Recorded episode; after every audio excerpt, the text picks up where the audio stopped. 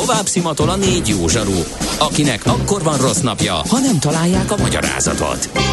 A francia kapcsolat a Wall Streetig vezet. Figyeljük a drótot, hogy lefüleljük a kábelt. Folytatódik a millás reggeli, a 90.9 Jazzy Rádió gazdasági mapetsója. A pénznek nincs szaga. Mi mégis szimatot fogtunk. A Millás reggeli fő támogatója a Superautomobil KFT, a Schiller Auto család Lexus Pest márka kereskedése Újpesten. Schiller Auto család. Autók szeretettel. No, 9 mm, óra 19 van, folytatjuk a Millás reggelit a 90.9 Jazzy Rádió Nács Gáborral. És Mihálovics Andrással. 0 30 20 10 9 0 9 SMS, WhatsApp és Viber számunk is ez. Uh, gyors közlekedés info a 13. kerületben a Rejter Ferenc utcában baleset történt kifelé a Robert Károly körút után sávlezárásra kell készülni. És haladjunk, mert nagyon érdekes és nagyon összetett témát boncolgat. Ma mesél a múlt rovatunk. Hallgat csak! Nem ma, és nem mi találtuk fel a spanyol viaszt. Mesél a múlt. A millás reggeli történelmi visszatekintő rovata akkor, abból az időből, amikor pödört bajusz nélkül senki nem lehetett tőzsdeüzér. Érdekességek, évfordulók, események annó. Mesél a múlt. Így trédeltek dédapáink. Majdnem sikerült pontosan 800 évvel az aranybúla kiadása után megemlékezni, de hát ez a ekkora időtávban 800 évről visszatekintve ez két nap ide vagy oda már igazán benyelhető. Remélhetőleg a hallgatók is így gondolják. Katona Csaba történész van a vonal túlsó végén. Szervusz, jó reggelt! Szerbusztok, jó reggelt kívánok, és valóban rendkívül botor dolog volt második Andrástól, hogy nem vette figyelembe a millás reggeli műsorrendjét, Igen. azt gondolom, hogy itt bocsássuk meg nekik. Igen. Figyelj, egy alapvető vitát az aranybúlával kapcsolatban ö, világítsuk meg a hallgatóknak, ha nem is foglalunk állást benne. Nagyon ellentétes ö, történészi körökben a, a dokumentum megszületésének ö, a, a kiváltó oka. Mert van két vonal, akik szerint a nemesség, az elégedetlenkedő magyar nemesség kényszerítette rá a királyt arra, hogy megszülessen ez a dokumentum. A másik olvasat pont ennek az ellenkező, hogy magyar, az, az András király látta jónak, hogy majd ő megmondja, hogy mi legyen ebbe az országba, és, és ne a magyar nemesek között pingpongozva dőljenek el a, az ország ügyei. Nem tudom, történészként ilyenkor szoktál leállást foglalni, vagy ez abszolút nem lényeges kérdés, vagy, vagy hogy közelítsünk ez a problémához? Ahogy mondani szokták, tények nincsenek, csak értelmezések. Ugye ez egy alapvető dolog, hogy a középkorban ránk maradt iratok alapján próbáljuk meg kibogozni azt, hogy mi és hogyan történt egykoron. Tehát természetes módon a történészek között van, volt és vita, ez része a történettudománynak. Tehát, ahogy mondani szokták, a történettudomány egy diskurzív műfaj, és kifejezetten a vita visz előre. De ha megpróbáljuk elhelyezni az aranybullát, akkor kezdjük mindjárt ott, hogy nagyon sokáig egyoldalú volt a megítélés. Egyoldalú megítélés alatt pedig azt értem, hogy második András Épp, hogy a, a nemesek által kötélen rángatott, gyengekező uralkodónak ábrázolták, teljesen egyértelmű, hogy az uralkodói hatalmat meggyengítette, a birtokokat elosztogatta, a tisztségeket elosztogatta, ráadásul nem igazi magyarokat helyezett pozícióba, és gyengeségét mi sem a aranybulla kiadása, másról pedig az, hogy nem torolta meg felesége Erszudis királyné halálát. Tehát nagyon sokáig ez az álláspont uralkodott. Na de ez viszont ma már fog jelenik meg a történettudományban, és idővel talán a közvélemény előtt is. Ugye, próbáljuk meg ezt a helyzetet fölvázolni, és helyezni kontextusban magát az aranybullát. Ki kell emelnem két kiváló kollégámnak a kutatásait. Részben Zsoldos Attilára gondolok, részben Bácsacsai Dánielre, akik új szempontok bevonásával azt gondolom, hogy nagyon komolyan újraértékelték második András alakját. Kezdjük ott, hogy hogyan került ő trónra, és innen fogunk eljutni az aranybulláig, hogy választ adjunk az. Nem lesz szimpatikus, kérdést. mert nem hagyta békén a testvérét, vagy négyszer emlékeim szerint fellázadt ellene, mire aztán trón közelbe került. Hát erősen ambiciózus fiatalember volt, maradjunk annyiban, és ugye Lévén Imre volt a bátyja, ő volt a király, és többször megpróbálta megszerezni a hatalmat, vagy legalábbis bővíteni a saját hercegi dukátusi hatalmát. Viszont ez nem sikerült neki, és természetesen Imre halála után sem ő lett a király, hanem Imre fia, László. László viszont vagy három éves volt, vagy öt éves volt. Bizonytalan, hogy a születési éve az mikorra tehető, de bárhogyan is nézzük egy gyermek király mellett, ugye nyilvánvalóan hát kellenek olyan emberek, akik irányítanak, ezek pedig Imre bizalmi emberei voltak, amennyire a történeti források sejtetni engedik, hogy kik tartották kézben a hatalmat. Viszont ez a fiatal király, ez, ez meghalt gyerekként. 1205-ben. Természetesen vannak ilyen felvetések, hogy András keze benne volt abban, hogy a gyermek László meghalt. Ezt erre nézve forrás nincsen, ellenőrizni lehetetlen, tehát ezzel nem tudunk egyszerűen mit kezdeni kinek-kinek szíve szerint erről lehet álláspontja, de történeti forrás arról, hogy gyilkosság történt, nem val.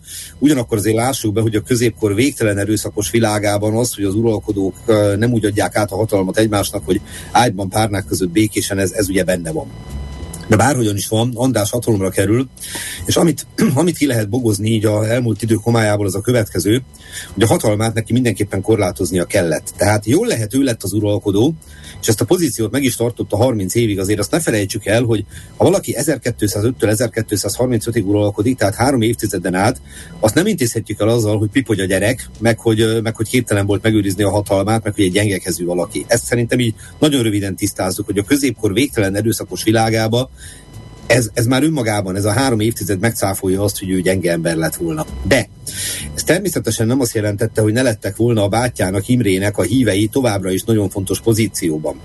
És ezekkel az emberekkel neki valamiféle kompromisszumot kellett kötnie, meg kellett találni azt az egyensúlyt, amit ma úgy hívunk, hogy win-win szituáció, hogy egyrészt gyarapítani tudja a híveinek a számát Imre egykori hívei táborából is, de legalábbis elégedetté tegye őket, vagy ne tegye elégedetlenné az ő uralmával.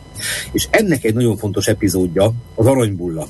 Ugye 1205-ben került trónra, 1222 az aranybulla dátuma, tehát itt láthatjuk, hogy egy tizenvalahány éven át tartó folyamatos egyensúlyi állapotról beszélünk, és hogyha megnézzük az aranybullát, akkor abból gyakorlatilag az derül ki, már amennyire Zsoldos Attila kutatásai ezt bizonyítani tudják, és én azt gondolom, hogy Zsoldos Attila nagyon határozottan és a magyar Árpádkor legjobb ismerőjeként nagyon következetesen érvel, hogy igazából ez egy pillanatnyi helyzetet tükröz, megerősödő, úgymond belső ellenzéket pillanatnyilag kielégítette ezzel az aranybullával. Azért más kérdés, hogy aztán a magyar történelemben ez az aranybulla hogyan jelenik meg Verbőszi, meg mások nyomán, ugye több uralkodó. Hát ezért lepett meg, amit most mondtál, hogy egy pillanatnyi elégedetlenség, mert a magyar alkotmányosoknak az, az oszlopa, innen indul az egész.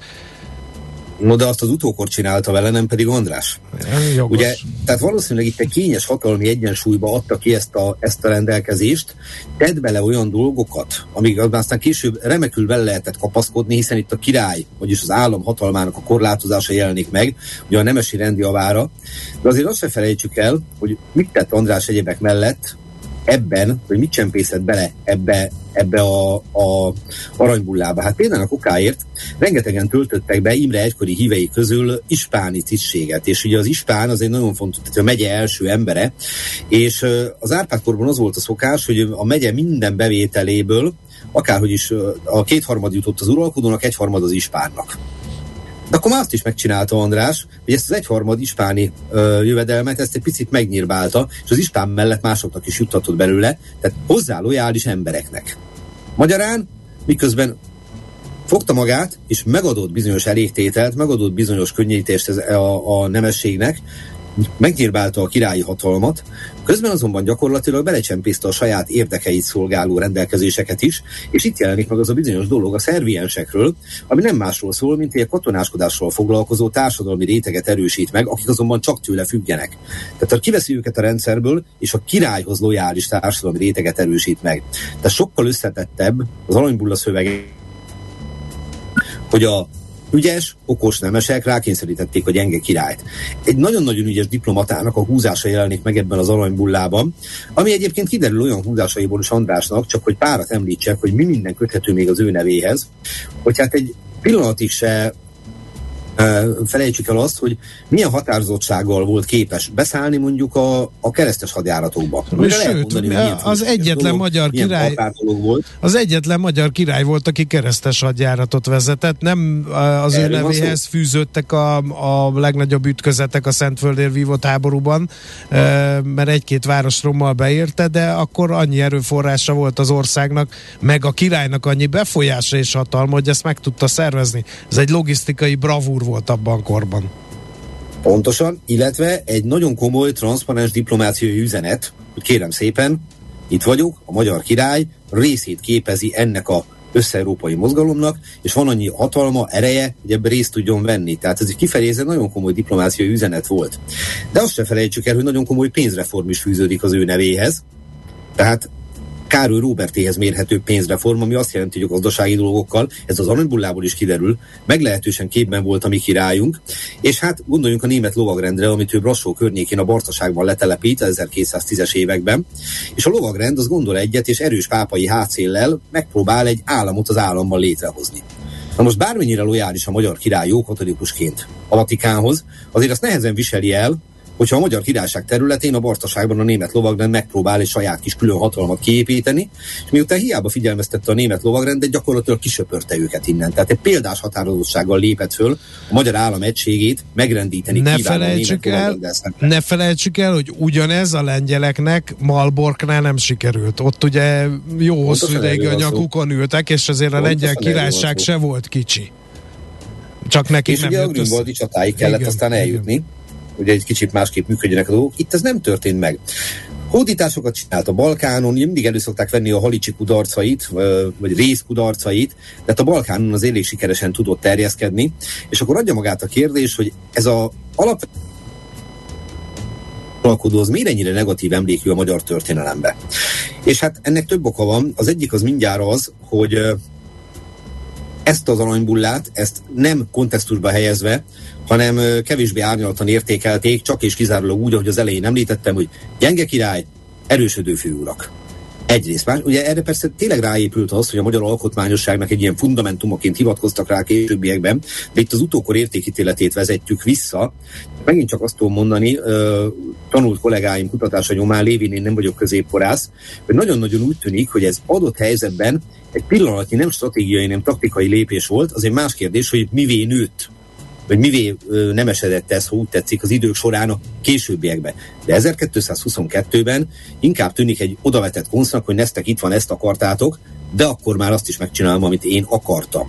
És ami miatt pedig még nagyon negatív másik András megítélése az az, hogy a utódját, negyedik Bélát, aki nem pártolta az édesapja politikáját nagyon sokáig, ifjabb királyként, mert ugye rákényszerítették egyébek mellett őt arra is, például ugye pontosabban kompromisszumnak az is része volt, hogy Negyedik Bélából ifjabb király csináljon, hogy őt a második honalapítóként tiszteljük, és nagyon sokszor elhangzott, hogy ő mennyire határozott és jó uralkodó volt, hogy felélesztette a tatárjárás után az országot. Hát második Andrásnak ilyesmivel nem kell szembenéznie, de ez egyikük érdemese. Tehát hála Istennek, hogy akkor nem volt tatárjárás.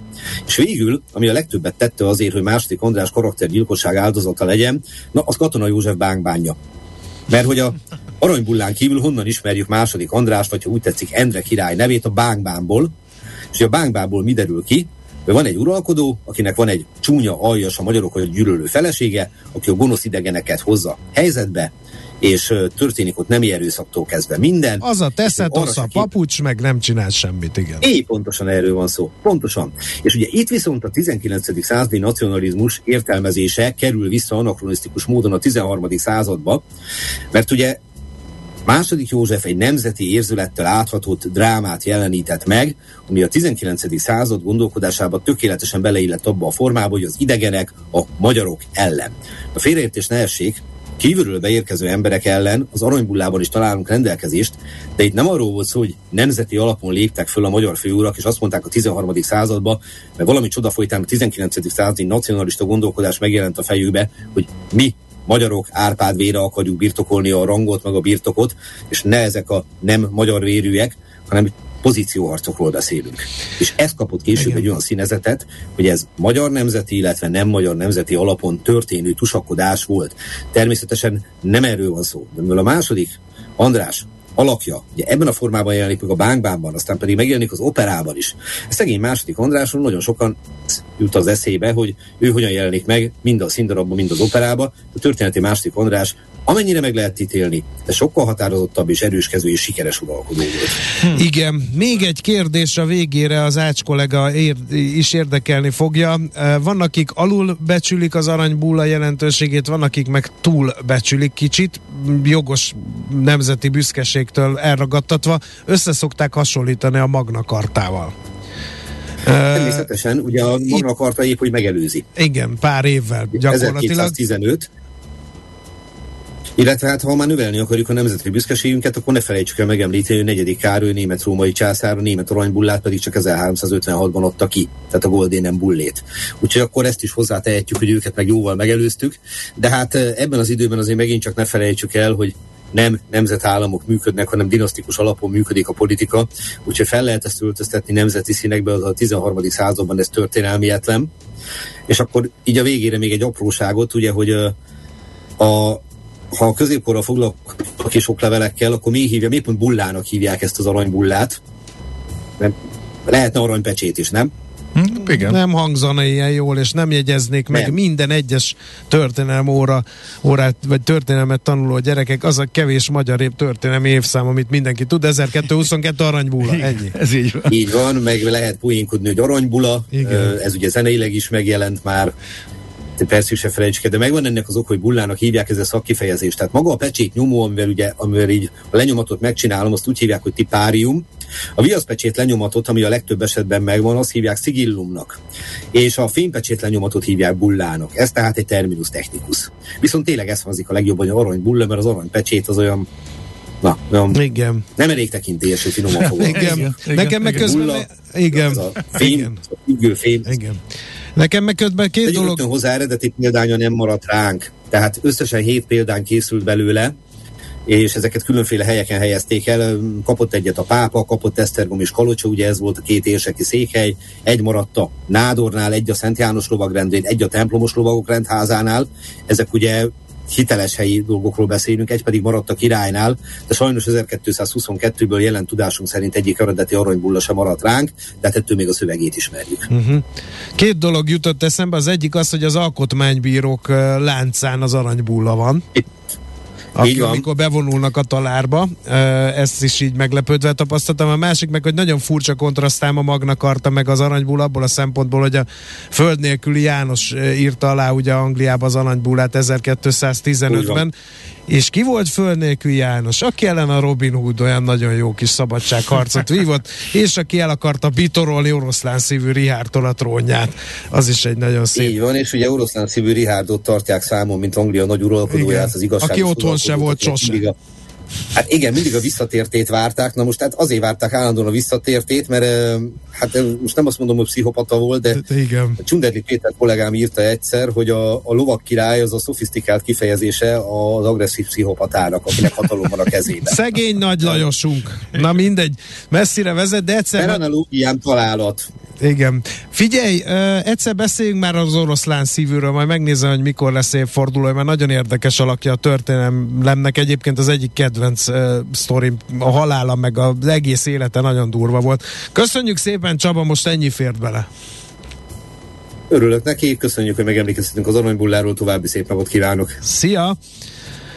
Katona Sziasztok. Csaba történésszel beszéltük át, mint hallhattátok az Aranybulla történetét annak kapcsán, hogy a magyar jogtörténet alapdokumentuma 800 éves volt, ugyanis 1222. április 24-én adták ki, és a Székesfehérvári csúcsos hegyen hirdették ki, ott van egy kőemlékmű, ahogy jövünk a hetes úton befelé, eh, érdemes megállni egy pár, pár percet és elmélázni a most elhangzottakon például.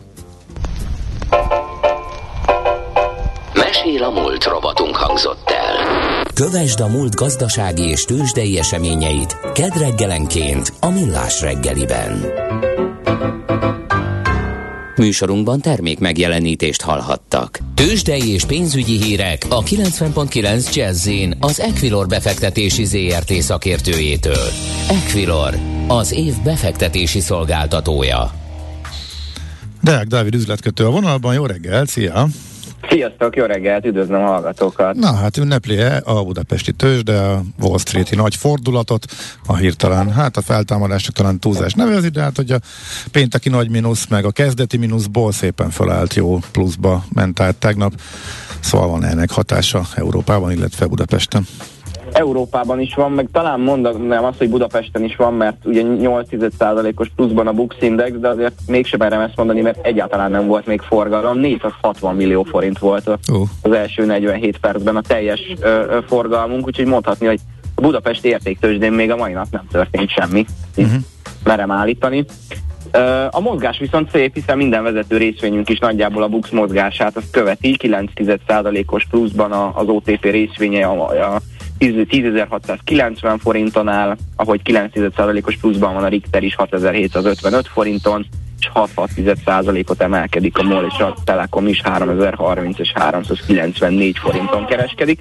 És ami érdekes egyébként, hogy itt a, a mondhatni, hogy a közepes méretű papírokban van érdekesebb mozgás, 4% pluszban van a cikk Pannonia részvénye 333 forinton, itt 232 forinton az Appenin részvény, ez 5,5% emelkedés a ma reggeli kereskedésben meglehetősen alacsony forgalom mellett, úgyhogy uh, igazából azt látjuk, hogy valaki szerette volna megvenni most a pakkot a, ebben a két papírban, és hát kitépte a könyvet.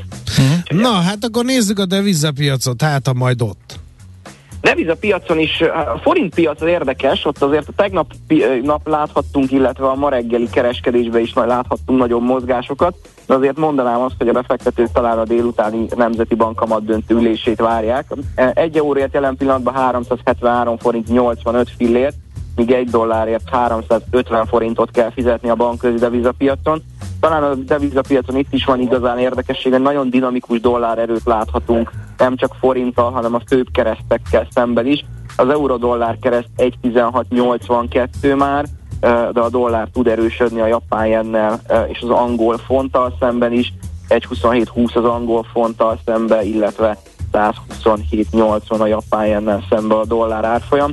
Így meglátjuk, hogy ez a dollár erő kitart, ez a, ez a nagyon do, erős dollár egyébként nem szokott jót tenni a kereskedésben a régiós devizáknak, de azt gondolom, hogy a délutáni Nemzeti Bank kamat döntülése utáni közleményre is kifejezetten figyelnünk kell, hogy mm. fog történni itthon. Okay. Jó, köszönjük! Köszönöm Köszi szépen! szép napot, jó munkát, szia! No, az elmúlt percekben Deák Dávid üzletkötő próbált tőzsdát, tőzsdét nyitni, de a tőzsde nem akartam szemlátomást, olyan gyalázatosan ergyaforgalomban zajlik a kereskedés, hogy gyakorlatilag egy lottóötössel meg lehet rengetni bármilyen arányba, bármelyik papírt rajta. Tőzsdei és pénzügyi híreket hallottak a 90.9 jazz az Equilor befektetési ZRT szakértőjétől. Equilor, az év befektetési szolgáltatója. A szerencse fia vagy? Esetleg a szerencse lánya? Hogy kiderüljön, másra nincs szükséged, mint a helyes válaszra. Játék következik. No, a mai kérdésünk a, a helyes megfejtés beküldők között minden nap kisorsolunk egy páros belépőjegyet a Budapest arénában most hétvégén látogatható Baba Mama Expo és Kid Expo rendezvényre, és akkor most jön a mai kérdésünk, mégpedig az, hogy átlagosan hány hónapos korban állnak fel a babák. Van három lehetséges megfejtésünk is. A. Nagyjából 7-8 hónapos korban, B. Nagyjából 9-12 hónapos korban, vagy C. Nagyjából 14-15 hónapos korban. A helyes megfejtéseket ma délután 16 óráig várjuk a játékkukac jazzy.hu e-mail címre. Kedvezzem ma neked a szerencse! A kultúra, befektetés önmagunkba, a hozam előrevívő gondolatok. Könyv, film, színház, kiállítás, műtárgy, zene. Ha a bankszámlád mellett a lelked és szürke állományod is építeni szeretnéd. Kultmogul. A millás reggeli műfajokon és zsánereken átívelő kulturális hozamgeneráló rovata következik. Április 1 és 30-a között, tehát még egy pár napig több mint száz hazai képzőművész egy-egy alkotására lehet licitálni. Az artotech.hu oldalon zajló aukció tételei nem pusztán vásárlói licitártyát képezik, de egymásra is rivalizálnak, ugyanis az elkelt tételek közül a vásárlók és a Fine Art Hungary szakértői testületének szavazatai alapján majd eldől, hogy mely alkotás lesz az év műtárgya 2022-ben. Kriza Zsigmond van a vonal túlsó végén a Fine Art Hungary az év műtárgya online aukciójának projektvezetője. Jó reggelt kívánunk! Jó reggelt kívánok, köszöntöm a kedves hallgatókat. Honnan az ötlet? Hogy online aukció, meg évműtárgya. Lehet, hogy a kettőt külön kéne venni. Vagy ez így egymásra épülve uh, született meg ez az ötlet? A Fine Art Hungary uh, kortás képzőművészeti promóciós programnak az alapja az volt, hogy kevéssé ismerjük a kortás alkotókat, akik napjainkban alkotnak, és a fő célja ennek a, a Fine Art Hungary programnak az, hogy megismerjük és megkedveljük a kortás alkotókat, összekössük őket a közönséggel, mert elképesztő nagy tehetségeink vannak, és néha elkeserítő azt érzékelni, hogy mennyire nem tudunk tudunk róluk, a munkásságukról, alkotásaikról. Nem társadalmi esemény az, hogyha valami nagyon klassz dolog elkészül és a közönség elé kerül. Úgyhogy a Fine Art Hungary program a legkiválóbb magyar képzőművészek megismertetését és népszerűsítését tűzte ki célul. Mennyire éri meg manapság műtárgyakba fektetni? Nézhetjük befektetési oldalról, a, a, és nézhetjük úgy is, hogy mit gondol a külvilág rólunk, és ezért megérje azt mutatni, amilyenek valójában vagyunk, amilyen értékek bennünk vannak. Egy alkotást a, a profi befektetők három kategóriába osztanak, értékvesztő, értéktartó és értéknövelő. Értékvesztő az, amelyik gyakorlatilag a keret többet ér, mint az a dekorációs dolog, ami benne van. Ezekre befektetési szempontból nyilván nem érdemes különösebben költeni. Amit erre költünk, az nagyjából a vásárláskor el is vész. Kirakhatjuk, nézhetjük, ha tetszik, de ez, ez dekoráció. A Fine Art Hungary programban csúcsművészek csúcsalkotásai láthatóak, és nagyon fontos, hogy az, aki nézi ezt a kínálatot, kapjon egy támpontot, ezért arról, hogy ugye kik a, a kiemelkedő alkotók, amelyeket minden galériás, minden profi szakmabeli ismer, és ezért könnyen értékesíthető, bármikor pénzé tehető a, a, ezen mesterek alkotásai. Ezért jött létre a Fine Art Hungary Top 100-as kategória. A, az év műtárgya aukción is azok a művészek, akik ebbe a Fine Art Hungary Top 100-as csúcs kategóriába tartoznak, egy megkülönböztető jelzéssel, egy kör alakú aranyszínű pecséttel vannak megjelölve. Ez segítség a vásárlóknak, a licitálóknak, hogy tudják azt, hogy csúcsalkotóról van szó, tehát ez egy kis mankó, egy kis segédlet. Aki Fine Art Hungary top 100-as művésztől vásárol, az abban biztos lehet, hogy értéktartó lesz a, a, ha úgy tetszik a befektetése, amit nyilván a saját életterének értékesebb tételébe fektet be, másrészt hosszabb távon pedig joggal számíthat arra, hogy gyümölcsözik is a befektetése, többet fog érni, legalább értéktartó lesz, tehát inflációt követ, és ez a mai világban talán nem lebecsülendő körülmény, másrészt nagy valószínűséggel még reál értéken is jelentős növekedésen megy keresztül 5-10 éves távlatban az az alkotás, amit megvásárol. Mennyire a nagyon nagy pénzű embereknek a játszótere a műtárgypiac? Mennyire luxus kiadás műtárgyat vásárolni ma Magyarországon? Vagy el lehet ezt kicsiben is kezdeni? Szerintem ezt pályafutása kezdete óta legalább 3618-an feltették ezt a kérdést előttem. Így van, és a, a jó hír az az, hogy jelenleg a kortás képzőművészeti piac alulértékelt, tehát ez azt jelenti, hogy még a csúcsalkotók csúcsalkotásait is egy átlagbérnél keve, kisebb összegért uh-huh. el lehet érni. A KSH adatai szerint 5000 ezer forint körül van a, az átlagbér ma Magyarországon.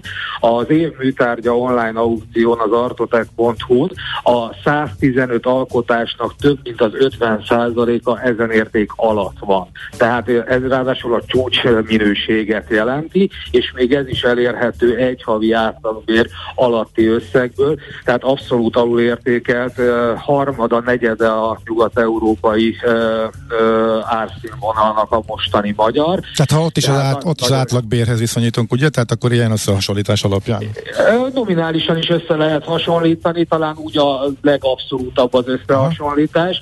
Ugyanaz az a, az a magyar alkotó, amelyik Magyarországon két-háromszáz ezer forintért értékesít alkotást, az Bécsben ugyanabból a sorozatból, ugyanaz az alkotó, egy, egy millió forintnak megfelelő euróért, vagy annál drágában is Aha. értékesített ugyanazt az alkot, ugyanabból a sorozatból származó alkotást. Tehát ezek tényadatok. És akkor ebből ez, ez nem kínál úgymond spekulációs lehetőséget, hogy valaki itt megveszi Magyarországon és külföldön eladja rövid távú haszon reményében? Hát az, minden erről szól, évezredek óta a történet, kereskedelem története erről szól, hogy úgy érdemes vásárolni, hogy amit valahol az ember olcsóbban megszerez, ugye a kereskedelmi útvonalak is erre épültek, uh-huh. az máshol sokkal magasabb áron értékesíthető, tehát ezekben óriási potenciál van jelenleg, és uh, aki kicsit is ismeri a piacot, az, az biztos kézzel tud eléggé garantálható jövedelemre is szert uh-huh. tenni ebből, de, de mi azt gondoljuk, hogy a művészet azért több annál, mint kereskedelmi árucik, hiszen óriási e, esztétikai élvezeti értéke van a kiemelkedő mesterek alkotásainak, tehát azért ehhez kell egy kis szív meg lélek is, hogyha az ember ezzel foglalkozik. És akkor kanyarodjunk vissza az elejére, illetve az év műtárgyához, hogy hogyan is kerül kiválasztásra, pontosan? Tehát a, a, ez egy hosszabb folyamat, nem is most indult, hanem az elmúlt év elejétől egy szelekciós kiválasztási folyamat eredményeképpen állt össze, 12 fős szakértői testület közreműködésével, az a 110 tételből álló online aukciós anyag, ami az artotek.hu most jelenleg még szombatig, tehát április 30-ig elérhető. Tehát ez már egy nagyon komoly előválogatáson keresztül esett, és valóban kiváló jellemzően a Hungary top 100-as művészek alkotásaiból összetevődő anyag, kiegészülve egy-két kirobbanóan sikeres, fantasztikus fiatal művész alkotásával. Ha a amely alkotások értékesítésre kerülnek, azoknak a vásárlói, illetve a szakértők javaslatai alapján összeálló mezőnyből fog kerül, kikerülni az év műtárgya. Ennek is az a fő célja, hogy a, le, a legjobb között is, tehát a csúcsalkotások között is a legjobbakat pedig ö, még szélesebb körben promotáljuk, tehát legyen egy tulajdonképpen játékos eh, programról van szó, de mégis azért egy komoly verseny. Eh, a tekintetben, hogy kiderül, hogy kik a ma a legaktuálisabb, a közönség érdeklődésére is számot tartó művészek, és az ezen művészek közül kialkotta a legjobbat. Tehát azért ez egy eh, a, a szakmában is egy komoly értékkel bíró folyamat. Mm. És reméljük, hogy évről évre, miután ez nem csak idén lesz, hanem minden évben a terveink szerint, ezért azt reméljük, hogy ez egy szakmailag is, meg a közönség számára is egy különösen érdekes és figyelemmel kísért uh-huh. folyamat lesz. Uh-huh. Oké, okay. így legyen. Nagyon szépen köszönjük a beszélgetést, és akkor sok Köszönöm sikert szépen hozzá. is az érték, érdeklődést. Minden jót, viszont Minden jót, minden jót, viszont hallásra. Dr. Kriza Zsigmonddal beszélgettünk a Fine, Fine Art Hungary az év műtárgya online aukciónak projektvezetőjével. Kultmogul. A millás reggeli műfajokon és zsánereken átívelő kulturális hozamgeneráló rovata hangzott el. Fektes be magadba, kulturálódj! No, hát ennyi fért bele az uzsonnás táska, vagy a reggelizős dobozba, vagy nem tudom én a mibe, mert hogy lepergett a műsoridő. Köszönjük szépen, hogy itt voltatok velünk, termeljük a GDP-t. Nyomatékosan kérek mindenkit, nagy bajban a költségvetés, bizonytalanok a gazdasági kilátások, most nincs időlazításra. Az majd nyáron lesz, ha megfékeztük az inflációt. Köszönjük szépen a figyelmet. Sziasztok! Már a véget ért ugyan a műszak, a szolgálat azonban mindig tart, mert minden lében négy kanál. Holnap reggel újra megtöltjük a kávés bögréket, beleharapunk a fánkba és kinyitjuk az aktákat. Addig is, keressetek minket az arcaktákban, a közösségi oldalunkon. A mai adás podcastjét pedig holnapunkon. Millás reggeli, a 90.9 Jazzy Rádió gazdasági mapetsója.